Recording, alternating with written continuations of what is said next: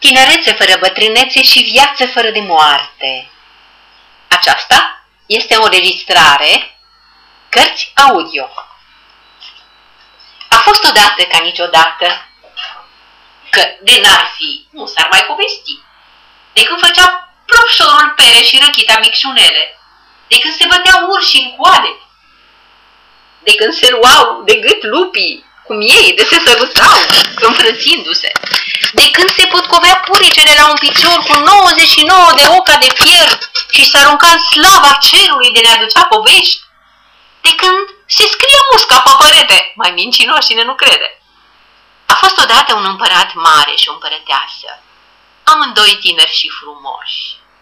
Și voind să aibă copii, a făcut de mai multe ori tot ce trebuia să facă pentru aceasta.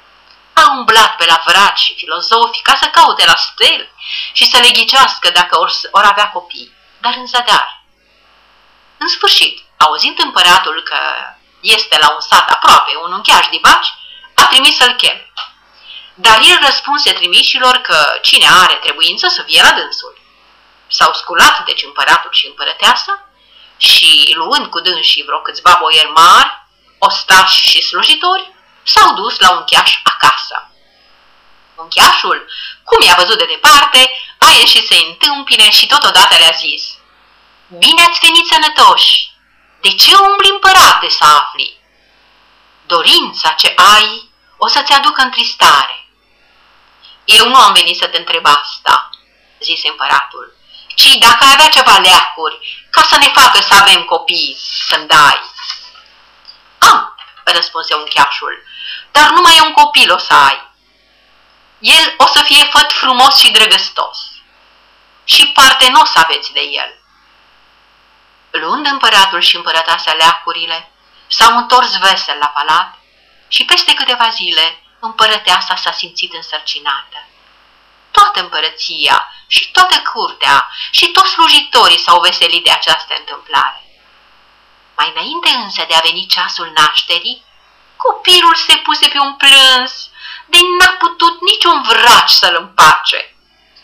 Atunci împăratul a început să-i făgăduiască toate bunurile din lume, dar nici așa n-a fost cu putință să-l facă să tacă.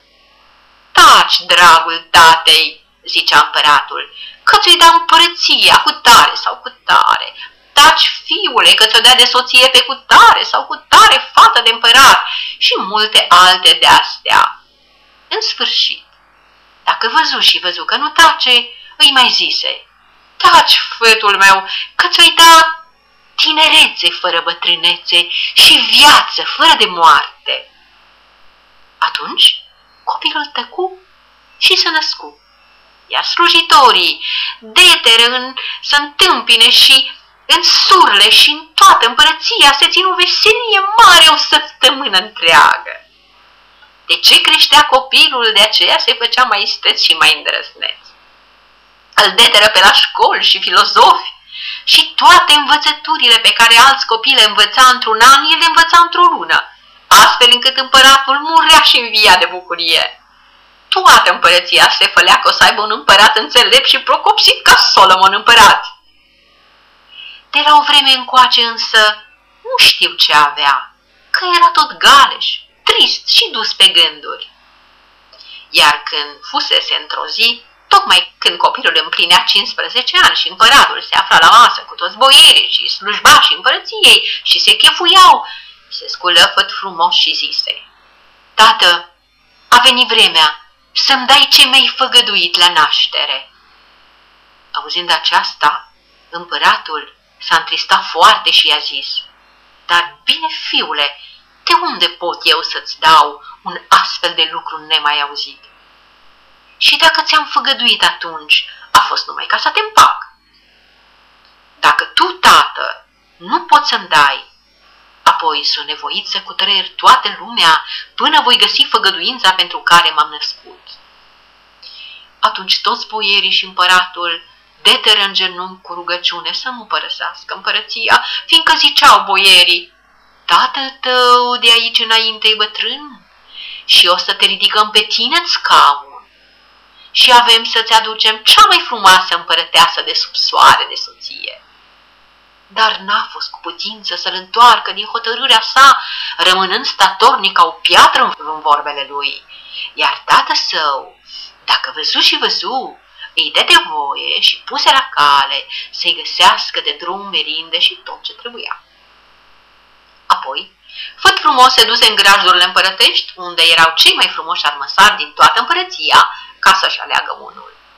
Dar cum punea mâna și apuca pe câte unul de coadă, îl trântea și astfel toți caii căzură. În sfârșit, tocmai când era gata să iasă, își mai aruncă ochii odată prin graj și, zărind într-un colț un calăr jugoș și bumboș și slab, se duse și la dânsul, iar când puse mâna pe coada lui, el își întoarse capul și, și zise, Ce poruncești, stăpâne? Mulțumesc lui Dumnezeu că mi-a ajutat să mai puie mâna pe mine un voinic. Și înțepenindu-și picioarele, rămase drept ca lumânarea. Atunci, făt frumos, îi spuse ce avea de gând să facă și carul îi zise. Ca să ajungi la dorința ta, trebuie să cer de la tată tău paloșul, sulița, arcul, tolbaș cu săgețile și haine ce, hainele ce le purta când era flăcău, iar pe mine să mă îngrijești cu însuți mâna ta șase săptămâni și orzo să mi-l dai fiert în lapte. Cerând împăratului lucrurile ce îl povățuise calul, el a chemat pe vătacul curții și a dat poruncă ca să-i deschide toate tronurile cu haine spre a-și alege fiul său pe acelea care îi va plăcea. Văd frumos! După ce răscoli trei zile și trei nopți, găsi în sfârșit în fundul unui tron vechi armele și hainele tatălui său de când era flăcău, dar foarte ruginite. Se apucă însuși cu mâna lui să le curețe de rugină și după șase săptămâni izbuti a face să lucească armele ca oglinda. Totodată îngriji și de cal, precum îi și sese. Destulă muncă avu, dar în fine, izbuti. Când auzi calul de la făt frumos că hainele și armele sunt bine curățate și pregătite, Odată se scutură și el și toate bubele și răpciuga căzură de pe dânsul și rămase în tocmai cum îl fătase măsa un cal gras, trupe și cu patru aripi. Văzându-l făt frumos, astfel îi zise, de azi în trei zile plecăm? Să trăiești, stăpâne, sunt gata chiar azi de poruncești, îi răspunse calul.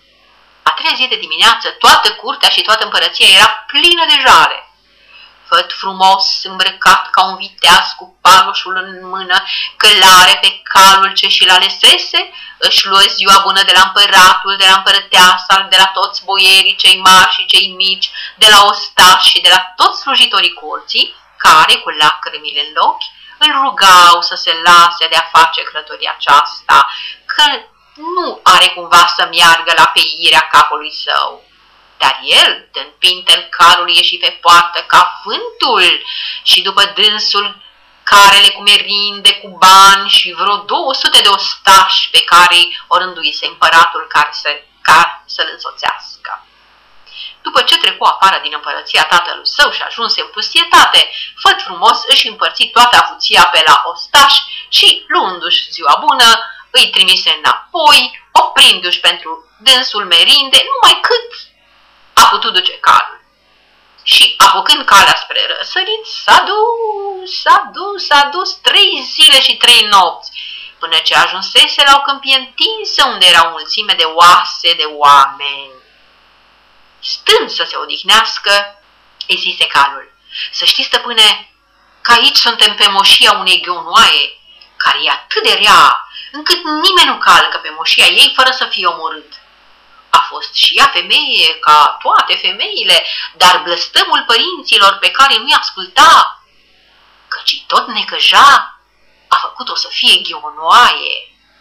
În clipa aceasta este cu copiii ei, dar mâine, în pădurea ce o vezi, o să o întâlnim venind să te prăpădească. E grozav de mare, Ă, dar să nu te sperii, ci să fii gata cu arcul ca să o săgetezi, iar paloșul și sulița să le ții la îndemână ca să te slujești cu dânsele când va fi de trebuință. Și de, de te spre odihnă. Dar gândea când unul, când celălalt. A doua zi, când se revărsa zorile, ei se pregăteau să treacă pădurea.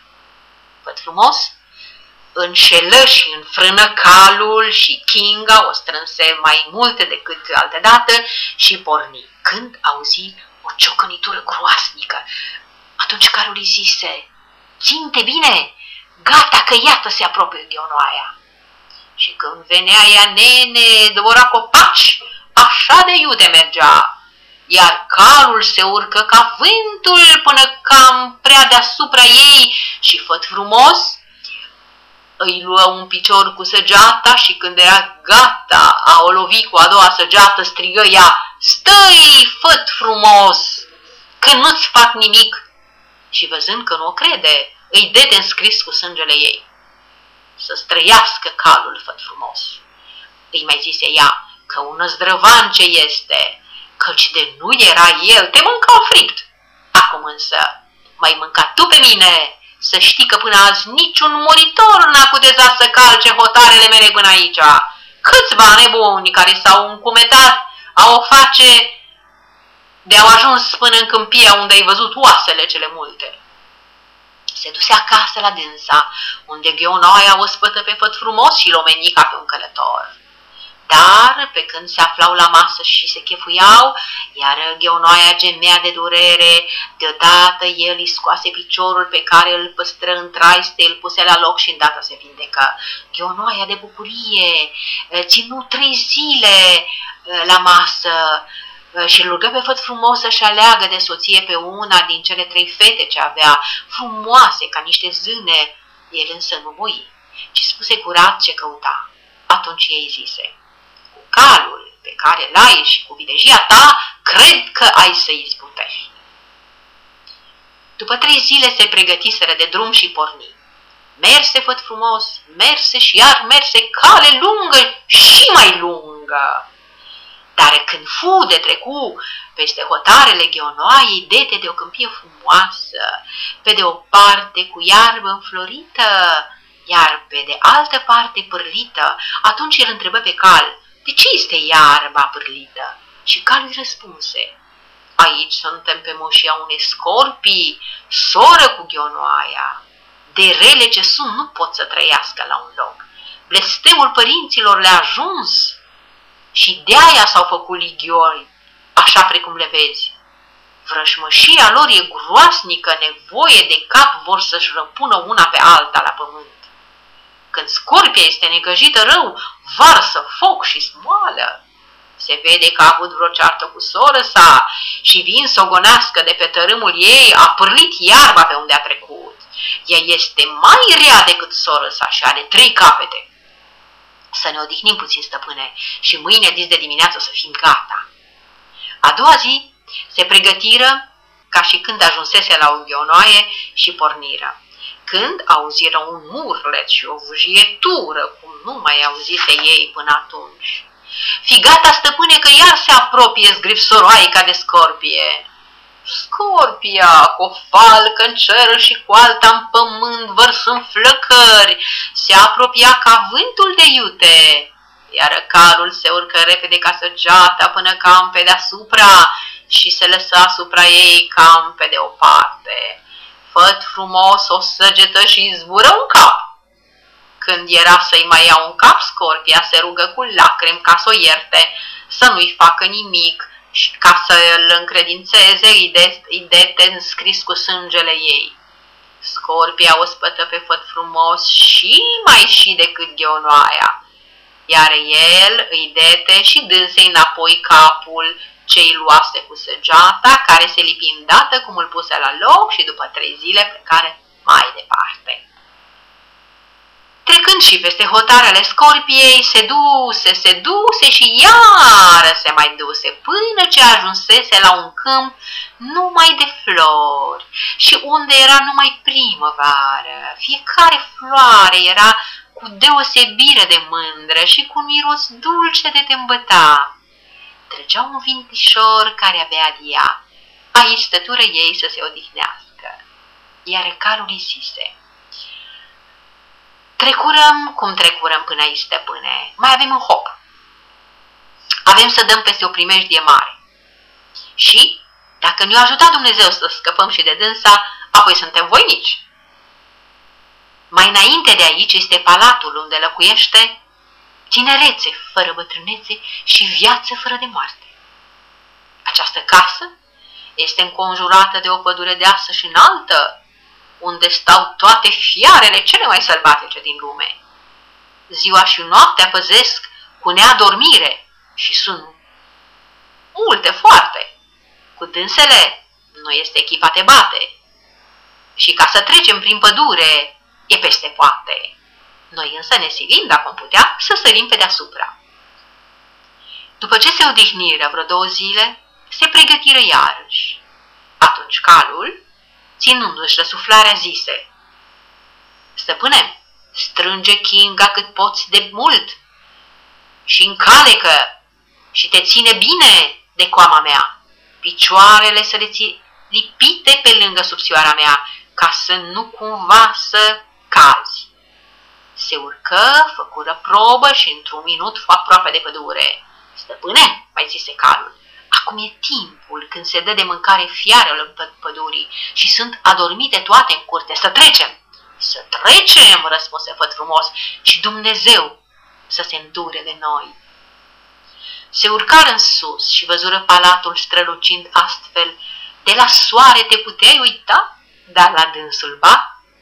Trecură pe deasupra pădurii și tocmai când erau să se lase în jos la scara palatului, de-abia de-abia atinse cu piciorul vârful unui copac și deodată toată pădurea se puse în mișcare. Urlau dobitoacele de ți se făcea părul măciucă pe cap.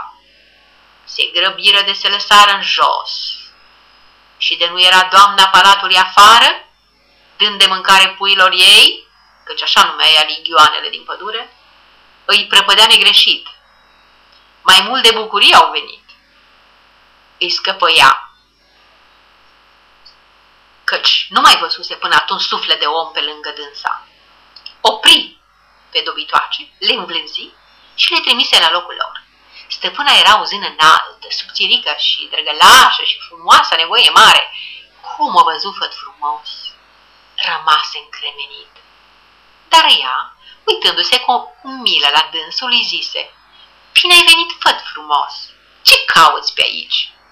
Căutăm," zise el, tinerețe fără bătrânețe și viață fără de moarte.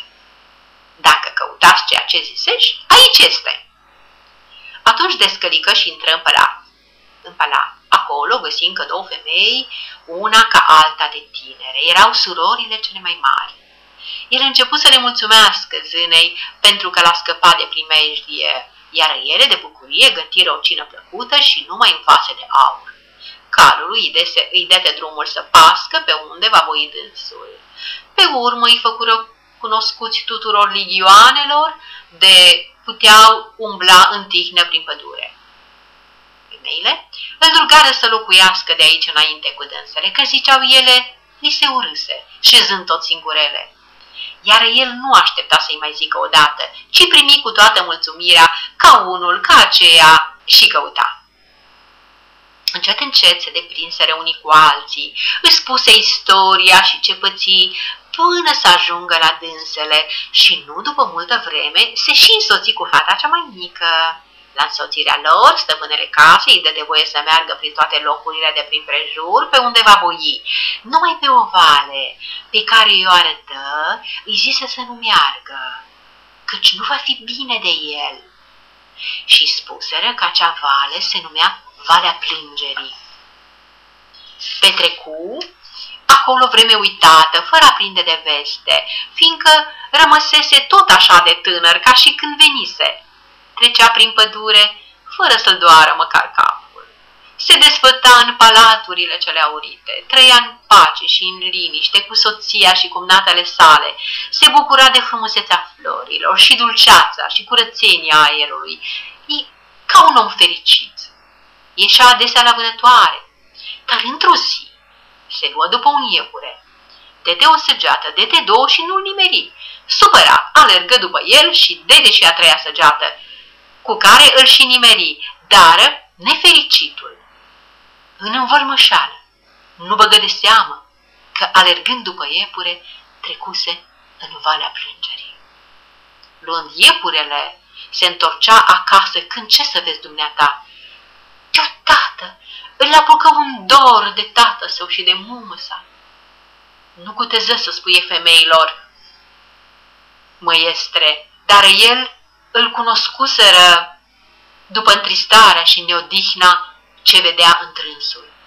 Ai trecut, nefericitul în varea plângerii, îi zise ele cu totul speriate. Am trecut, dragele mele, fără să fi voit să fac asta neghiobie. Și acum mă topesc de-am picioarele de dorul părinților mei. Însă și de voi nu mă îndur să vă părăsesc. Sunt de mai multe zile cu voi și n-am să mă plâng de nicio măhnire. Mă voi duce, dar să-i mai văz odată pe părinții mei și apoi mă întoarce. Și nu mă mai duc niciodată. Nu ne părăsi, iubitule, părinții tăi nu mai trăiesc de sute de ani și chiar tu, ducându-te, ne temem că nu te mai faci întoarce vreodată, rămâi cu noi, că cine zice gândul că vei pieri. Toate rugăciunile celor trei femei, precum și ale calului, n-a fost în stare să-i podolească dorul părinților, care îl usca pe de-a întregul. În cele mai de pe urmă calul îi zise, dacă nu vrei să mă asculți, stăpâne, orice ți se va întâmpla, să știi că numai tu ești de vină.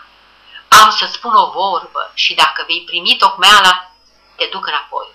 Primesc, zise el cu toată mulțumirea, spun-o. Cum vom ajunge la palatul tatălui tău să te las jos și eu să mă întorc? De vei voi să rămân măcar un ceas. Așa să fie, zise el. Se pregătiră de plecare se îmbrățișară cu femeile și după ce-și luară ziua bună unul de la altul, porni, lăsându-le, suspinând și cu lacrimile în ochi.